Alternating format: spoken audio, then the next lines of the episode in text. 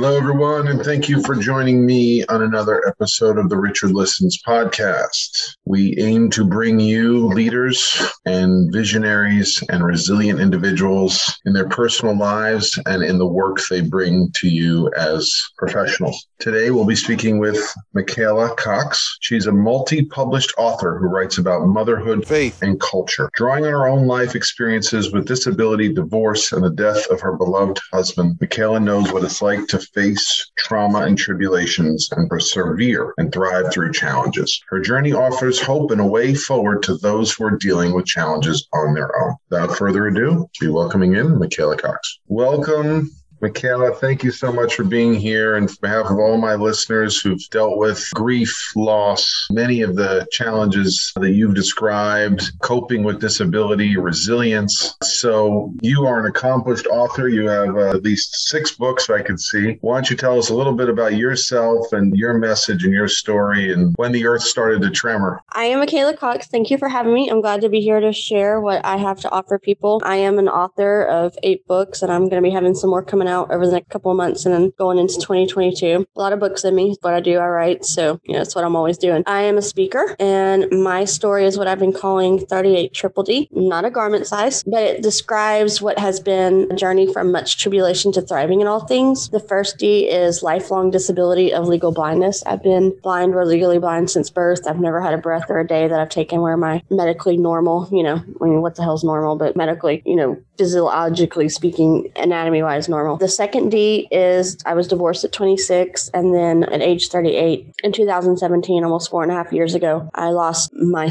husband at the time, uh, love of my life, and the father of my two children who were six and three at the time. So I went straight into solo motherhood too. Wow. Yeah, it's been an interesting ride for the last four and a half years almost. I can imagine. I mean, just to have the courage to deal with any one of those things, let alone compounded traumas like that yeah. on a physical, emotional, and all while taking care others. So I know you mentioned your approach. You mentioned the things that help you to carry on? You know, how did you get there? How did you figure out your approach? And how did you learn to deal with grief on so many levels? Grief is an interesting journey in of itself. Unfortunately, no instruction manual. If you find one, let me know. That would be great. I would love to have one. So you kind of have to take it as it comes and wing it, which is not my strong suit because I'm very orderly and organized and planned and to stick to the plan. Well, this is very unscripted, literally, in grief. I don't know your audience background and I don't really know yours, but mine has always been a place of faith first and foremost so I've had that a big part of my Our life. listeners are from a variety of faiths, but I'm a pr- practitioner of Kabbalah and raised in the Jewish faith and went through the rites and rituals of mourning my father in that way. So I'm always been faith based ever since I was five. So that's been a huge part of it, no matter what I was walking through. And then other stuff, either that came along when I was early on, younger, or and as I've grown through these different experiences and just in life in general. I've always kind of had the attitude life is a choice. We may not choose what we're given. Like I didn't choose these circumstances that we're talking about, but I can choose what I do with them, meaning that I can either let it define me or I can decide to define it and me define myself and my life experience for myself. I mean, yes, certain experiences are going to change you and they're going to mark your life, but it doesn't mean you have to be defined by them. Right. So and where did you learn that? Well, I think I learned that because a lot of times with disability, you kind of have to form and forge your own way because you're, you have to think about it, whatever your disability is, something's missing, something's not the way it's supposed to be. So you have to find a way around whatever that is, whether it's vision or hearing or you know, being physically disabled in other respects or whatever your limitation is and find a way around that if you choose to. And so you have to think of things differently. And I've always made the choice, I think had a lot to do with the way I was raised with my parents of you don't quit, you don't give up, you don't stop, you do your best and you go forward and you do what you can. I mean, sure, there's some things I'm never going to be able to drive. I mean, no one wants a legally blind chick on the road driving. Okay. There's just no getting around that. It's not going to happen. It's not good for you. It's not good for me. It's not good for anybody. There's nothing I can do about that. Are you looking forward to self-driving cars? No, I don't trust them because technology can glitch and our mind is probably one of the most amazing things that were ever created and I don't want a machine outguessing me. So even if I could and that would be phenomenal for my own personal life, I don't think as a society and as a human race that that's something we should really pursue because I think it leads to other things that could maybe eventually bite us in the butt and backfire on us, which is a whole other conversation and debate. Sorry you know. for that aside. I just no, uh, okay. I wondered if those who have not been able to drive that they see technology right, as a something that would give them freedom, or right. On the other hand, there's less control. I mean, it'd be amazing because I'm not going to lie and say that wouldn't make my life easier, but I don't think it's worth the risk. So I choose not to. I mean, I've done pretty good for almost 43 years not driving, so that's just my choice.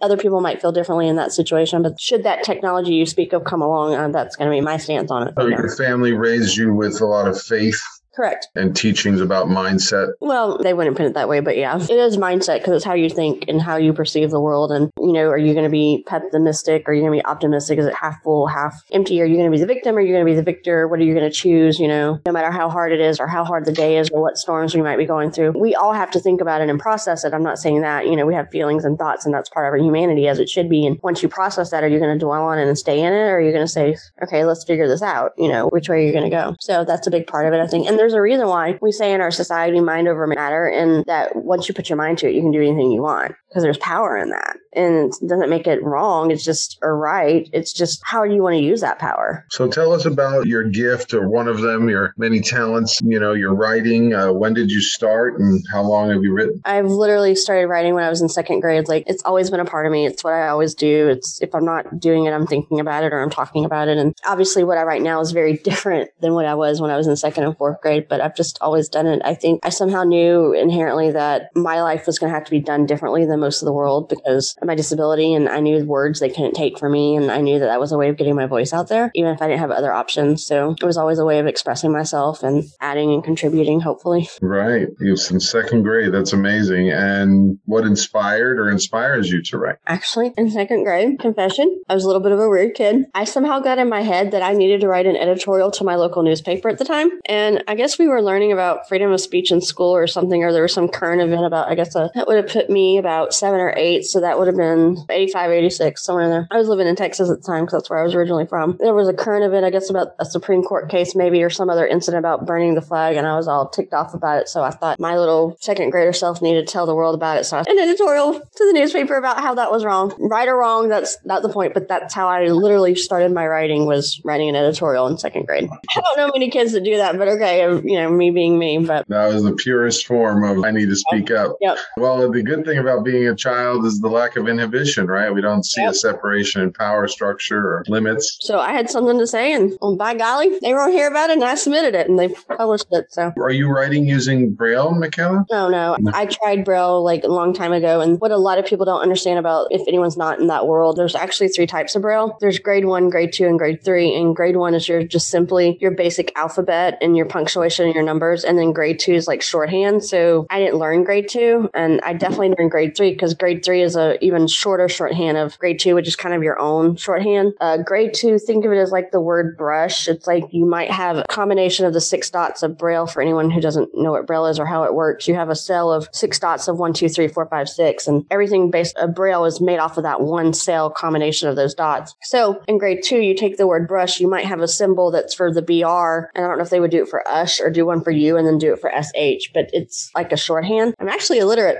because as far as I know, everything's done on grade two, and I don't know grade two. So there's some little irony for you. how were you able to, to write? You're able, the vision is doesn't impair you enough. I enlarge a lot. Like there's a lot of accessibility through technology, so I do a lot of that, and it's more of it takes me a long time. So if I get tired, I just stop and finish it later. But yeah, there's a, a lot of accessibility, and you can zoom, and you can enlarge, and you, you can even do diction, or you can have other softwares that you can speak into. There used to be a software that it was only on PCs at first, and I used it in college, but now I think it can be on Macs too a while ago, but I just got out of the habit using it. It was called Zoom Text, where you could enlarge the screen to like crazy amount. Like I think it enlarged like up to 72 times. It was like nuts. And then like you could also do like audible, like it would read anything on the screen no matter what was on the screen. Oh, thank you for that for my own education and for our listeners who may not know. So what inspires you now to write? And uh, how do you create what you write? Does it happen in your mind first? Like where? I life experiences, just my journey and things that I have passion about, like my faith and yes, politics. Yes, I still write on politics. It hasn't changed. Um, motherhood, parenting, my own journey, like the 38 Triple D of like, that's my newest book that came out in June was about my journey of what it was like to live a life of going through all three of them and, you know, how I navigated that and what I used to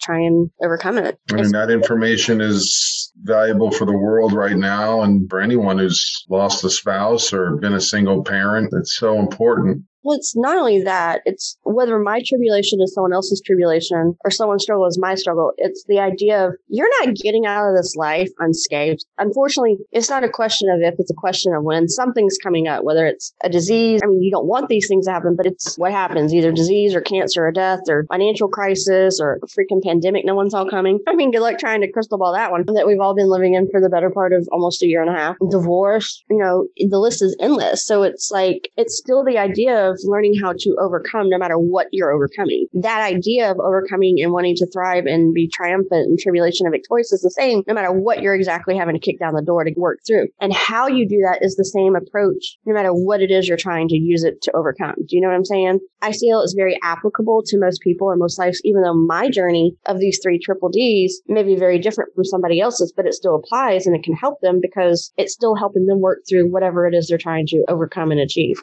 How have you gone through this journey? How have you thrived? I mean, to suddenly lose a spouse or, you know, for some people, right, or to have a disability from a young age, for some that struggle is hard to thrive through. It is. It doesn't make it easy, but you can find a way to do it if you choose. And that's the first thing for me. Personally, mine has always been my faith is the first and foremost. But outside of that, an actual like more practical like i don't want to say logistics but you know tactical approach or a methodology or a system i've always believed life is a choice. You know you can choose what you want to do with this. I think we talked about that. I've always chosen to not be defined by these things. I want to define my life and have the life that i want to achieve and go for what i want. The next one is mindset because i think your mindset is harder because we can't always control what comes in our mind but it is up to us to use that power of our mind to help us get to where we're going or hold us back you know be positive or negative or look for the the happy and the joy and the the gratitude and all the different things. No matter even though it can be on the hardest day of our life, there's always no matter how slim or how much of a sliver it is, there's still something. I think self care is important. I learned that one the hard way.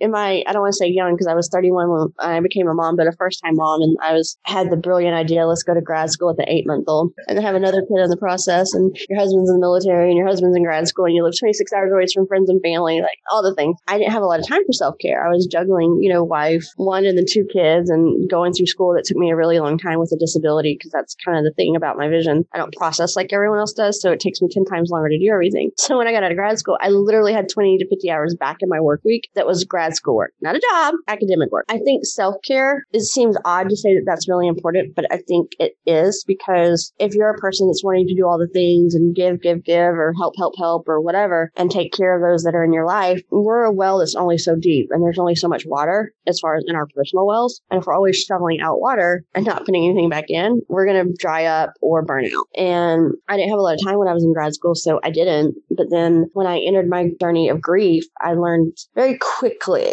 taking self care, whether you want to or not, in grief can be the difference between drowning and keeping your head above water. And so I learned really quickly, you know what? That laundry, those dishes, they'll be here in five hours. They're not going anywhere. I'm going to go chill out. I'm going to go take a nap. I'm going to whatever. They're not going You anywhere. must, They you must be reading my mind. That's the mo- most popular conversation in our house is can you leave the laundry till tomorrow? Yes, you can. You absolutely can. More times than not. And you do your family or your friends or whoever's in your life actually a favor in yourself by doing self care, caring for yourself because you're able to be that person you want to be for everyone or for yourself and do all those things that you're striving to do by having a positive mindset and by the choice you made. I'm a huge fan of self care, whatever version of it that may be. Because we're all different individuals and how we um, give care to ourselves it has a lot to do with what refuels our spirit and rejuvenates our soul. That could be very different things from one person to the next. That's very good. What's your favorite form of self care? Depends on the day. Napping and at night when my kids are in bed, watching Hulu. What's your favorite Hulu show? Right now, I've been going back between SOA and One Tree Hill and Blue Bloods. That's terrific.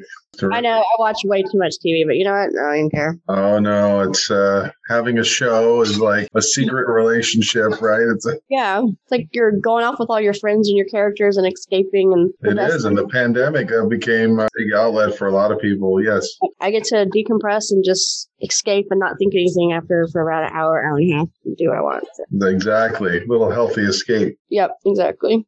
How's it been living with the loss of your husband? Was he lost in battle? No, he had, there was a, I was 26 when I met him. He was 41 in 2005. So we were almost 14, 15 years apart. So actually, funny story. I was three and a half years old when he signed up for the Army in 82. And he was in Gulf Desert Storm when I was in sixth grade. And, but it was all legit, no jailbait. We were of age. So I think in his earlier career, he was infantry and whatnot and airborne. And I think he had some bad jumps and it caused some residual health issues that we were starting to discover. And it was unforeseen and unexpected. I'm sorry. Yeah. And how have your kids managed? They were pretty young at the time, not the youngest I've ever heard of, but they were six and three at the time. So it was, you know, I don't think my daughter got it pretty well as you can at six, but her brother was three. So he was just like, I don't think you understand at three, you know, and that was one of the things that happened last year. He was finally the age his sister was in 2017. So cognitively, he was able to catch up to his grief and really start to understand it and like really process it. You're three. I mean, come on, you're like, whatever, where's my toy? You know, whatever. At three, mentally and cognitively, I mean, he understood, but he didn't understand, understand, if you know what I mean. Just different levels as our cognitiveness and ability grows. So he had a rough year last year with it, but we were living in New Hampshire at the time. And within 90 days, I decided we needed to get back to Louisiana. I didn't want to move back to Louisiana not my favorite place geographically speaking, but I had a huge network and that's where my parents were. And not that I expected it to take the place of their father, but I knew that would be good for the kids to have their grandparent. I've been working really hard over the last few years. When we first got here to get us set up and get them established and plugged in and, you know, so that they could have stability, you know, to have a chance of working through it. You know, it's not always easy as far as me once I had all that taken care of. And my son at the time wasn't in kindergarten yet because he was only four. So I didn't have a lot of time for me that year. But kind of in the second year of my grief journey when they were both in school that gave me a lot more freedom and space to like, okay, I got through the first year. I was none. I was on autopilot. The hell just happened? Kind of caught up to my own self on that one and just really start diving in and not wanting to, but needing to, to keep myself sane so that I can be what I have to be for my kids. I love counseling. So go to counseling and I work on it that way and journaling and meditation and girl time and of course my faith. So just various different things. What would you tell, you know, someone else what advice, wisdom can you give to other people in any of these areas of the, the triple D, right? I mean, I mean, I believe very much in that life is a choice and you get to define it and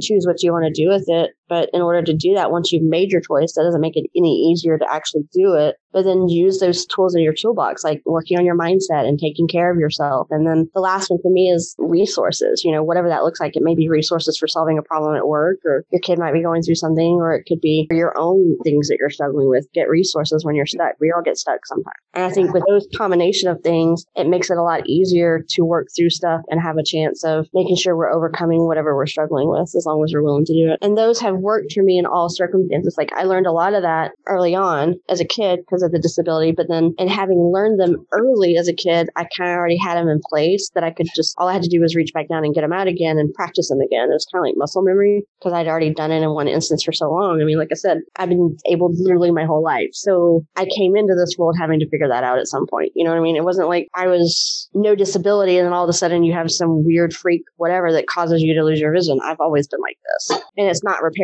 so it'll be like this my whole life. So it's just what I am and what I have to do, and you knock it out. So are you saying the resources maybe that you have to learn early in life to cope or survive can be used in other difficulties that, that come along the way? It sets you up for knowing how to do them when you need them again. You know, if you've already learned them, it's like anything. If you've already learned how to do the skill set, then you can use it again if you need it again. That's what I've kind of done. You know, that's what seemed to make sense for my life experience and journey and what I've walked through. Even in divorce, it kind of shocks you to your core and you have to kind of reset and reestablish yourself. So you just use those same things to get past that personal trauma or tragedy or, you know, difficulty season or whatever you want to call it, you know? I mean, divorce is another form of loss, right? It is. Although I will say I never thought I'd be able to compare them and I never wanted to compare them, but I can honestly tell you, and I hope this is okay for anyone who maybe had to do both. I don't know if they would agree with me and I can only speak for me. Grief is way worse of a crap show than divorce. Losing someone that you didn't want to lose. I mean, I didn't want to be divorced, but I chose to walk away from that marriage is totally different from losing like someone in your life, like a spouse or something like grief. So yes, to me, the hardest D out of the three was losing my husband for me personally. So yeah,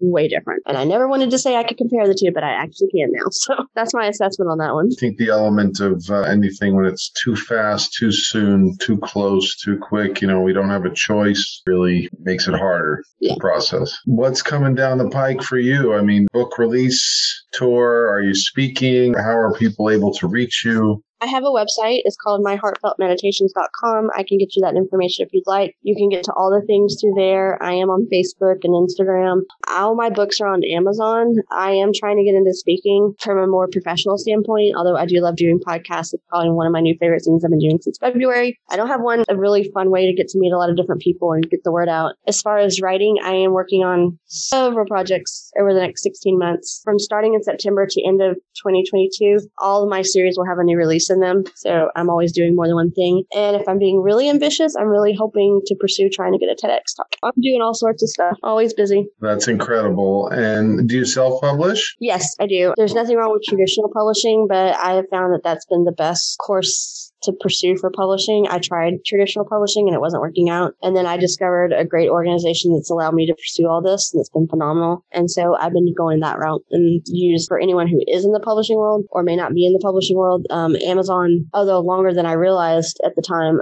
started their own self-publishing company. It's called KDP, which stands for Kindle Direct Publishing. And that's how a lot of people in the self-publishing world are doing right now. Unless they want expanded distribution and get into brick and mortar and then they go Ingram Sparks or other avenues. It's terrific terrific. A lot of direction to go. I mean, it sounds like there's not a lot of time for much. What's it been like being a parent in the pandemic? It was fine because it was like, on one hand, it was really good to have the kids home for six months in the second half of 2020, but I got worked behind. So I usually don't write during the summers because usually I just go straight to like mommy mode because they're home unless I'm just having to meet a deadline. But that summer, I knocked out like three books in one summer. That was crazy. But anyway, I had to get caught up. I can't be behind. All these things to do. How um, much time do you write per week or per day? Uh, during the school year, I usually write Monday through Friday. Like once the kids are on the bus, I'll do my little morning routine, get myself ready, and then by like 9, 9 30, 10, I'm on my computer writing for like two or three hours till my eyes screaming like, woman, you have lost your mind. We're done for the day. Leave us alone. And then I might come back to it later on once they've had a break. So, and then I do it according to like, I plan out my books when I write. Now it can change. I don't care about that, but I have to have a certain direction I'm going in. And usually I look at the outline in relation to when it needs to be out by. So like if I can write two chapters a day, then it'll be done by, so I plan it out that way. And I think you asked me a question earlier that I really didn't get to answer is where I get my ideas from. I do take from life and I do take from my passions, but that's what I think is so great about creativity and inspiration. You can really get it anywhere. One of my books that I wrote summer of 2020 um, was on a beach vacation with my kids and I got inspired just being in the water with my kids playing in the waves and it gave me like this whole outline in like 20 minutes. It was like, oh, please let me get to the hotel room before it leaves my head and I'm in the water and near no pen, no paper, no computer, no phone. So that's, I think that's what's so amazing about the creative brain and life. You can get it anywhere, really. Amazing stuff. Yeah. I mean, how much inspiration you're drawing from your life and your experience and allowing in creativity. Can you still find creativity after going through trauma? Yes. Now, does it make it harder? Probably because I mean, I'm not an expert and I'm not a psychologist and I can't say all the right terminology, but as we know that with biochemistry and brain chemistry and neurotransmitters, it does affect our brain waves and how that I even noticed it after losing my husband. They call it widow fog or whatever, grief fog. And it was harder to, you know, keep some thoughts in my head. But once you kind of sort through the first initial stuff, I think if it's important to, you, and it can be like, it was a good outlet for me. I wrote some of my grief because that's just what I do. I'm a writer. So so it was very helpful for me. That may not be everyone's thing and maybe a different method, but I think it can also be helpful and kind of cathartic. You know? So, Michaela, again, tell everyone your Instagram and your website, where they can find your books right now, maybe the one that came out in June that they should look out for. Yeah, that one's kind of what I'm really wanting people to look at because if they want to know all about me, you pretty much get it in that one. For better or for worse, all my books are on Amazon and my website is heartfeltmeditation.com, which gets you to all the other things. One stop shop makes it easy. Savvy businesswoman, super mom, author. I, that's why I mainly write from September to May. I pretty much have the flexibility with both of them being in school for the last several years from eight to three. I pretty much can do what I want. So I try and fit it within. It doesn't always work because life's not perfect, but that's what I try and stick with. And do you have your faith community there? Do you get support? Yes, I have a great church and a great tribe of friends and life group and all that jazz. So it works for me. I've made some life changes in the direction I want to go. It took me a long time to get there after grief, but um, I decided to see what I can go find and I found something nice. Well, welcoming new relationships and new connections is part of healing as well. Well, Michaela, thank you so much for taking time for my listeners and my guests for being a model of uh, resilience, courage, willingness to put yourself out there and well, inspire others. Me. I enjoyed it, and hopefully, some of this content will be good. And, and while it may not be my journey, they may be different, but maybe it can empower them on their own and they can thrive in their own. Beautiful. Well, thank you all for tuning in. That was Richard listens with Michaela Cox on what it's like to deal with disability loss and divorce, compound trauma, how to find resilience, follow your faith, follow inspiration, find creativity, and find ways to be resilient and transform in the face of pain. Thank you all for tuning in, and we hope to bring you a variety of guests who've been through a host of lived experiences. I appreciate you all. This is Richard Listens, and I'm out.